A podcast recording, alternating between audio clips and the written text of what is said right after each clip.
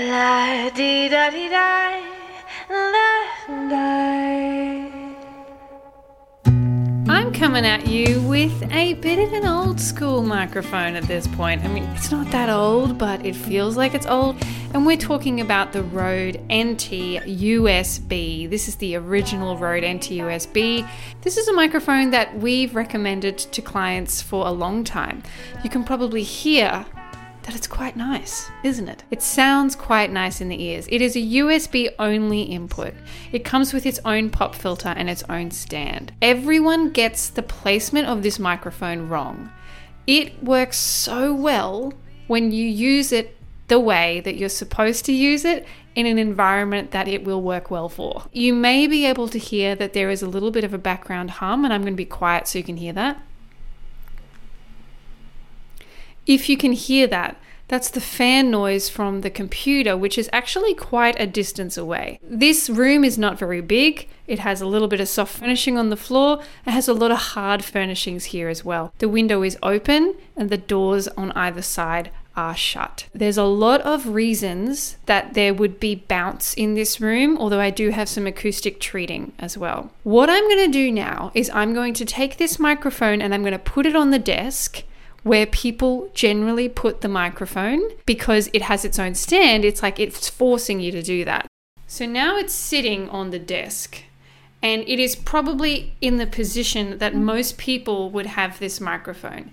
Can you hear the difference as to how it sounds? It's not quite high enough, and it's not close enough to my mouth. There's too much gap between my mouth and this microphone. Now if I bring myself closer, hello, now I'm going to come closer to the microphone. See how different that sounds?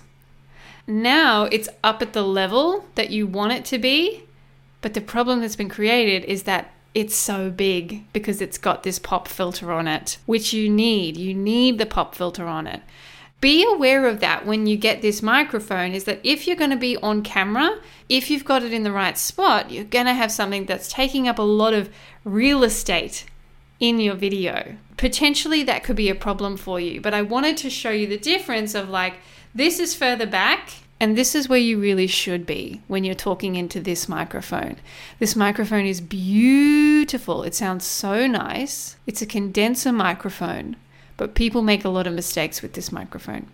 So the next best thing that you can do then, if you feel like, well, the box isn't really a great idea, certainly you can try and hold it, but when you hold microphones, you do have a little bit more of the noise of holding it, and perhaps you tap on it a little bit. This microphone handles that actually pretty well. If you don't feel comfortable holding it, you should absolutely get a boom arm. This microphone for me is a fantastic option at a great price point. Probably more for audio only. If I was going to go video, then I would get the little sister of this, which is the Rode NT USB Mini. Smaller price point, and is actually the same microphone on the inside, apparently. If you have this microphone already, don't go and buy another microphone. This microphone is great. You just need to learn how to use it a bit better. Have it closer to your face. Buy a boom arm so that it's in the right position. Get a box. A trusty box, if nothing else, so that you can position it where you need to position it, and this microphone will sound beautiful for you. Now I'm just going to do a quick plosive test for you so that you can hear what the plosives are like. Popping the popcorn and sizzling the sausages. The S sound is for the sibilance, to hear how it handles the higher frequencies. Popping the popcorn and sizzling the sausages.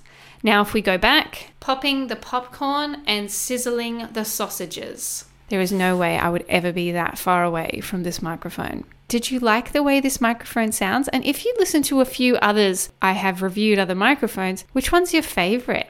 I would love to know that. I'm always up for more microphones, and I'm always up for more microphone battles. That's what's going on. Thanks for joining me, and I'll talk to you later.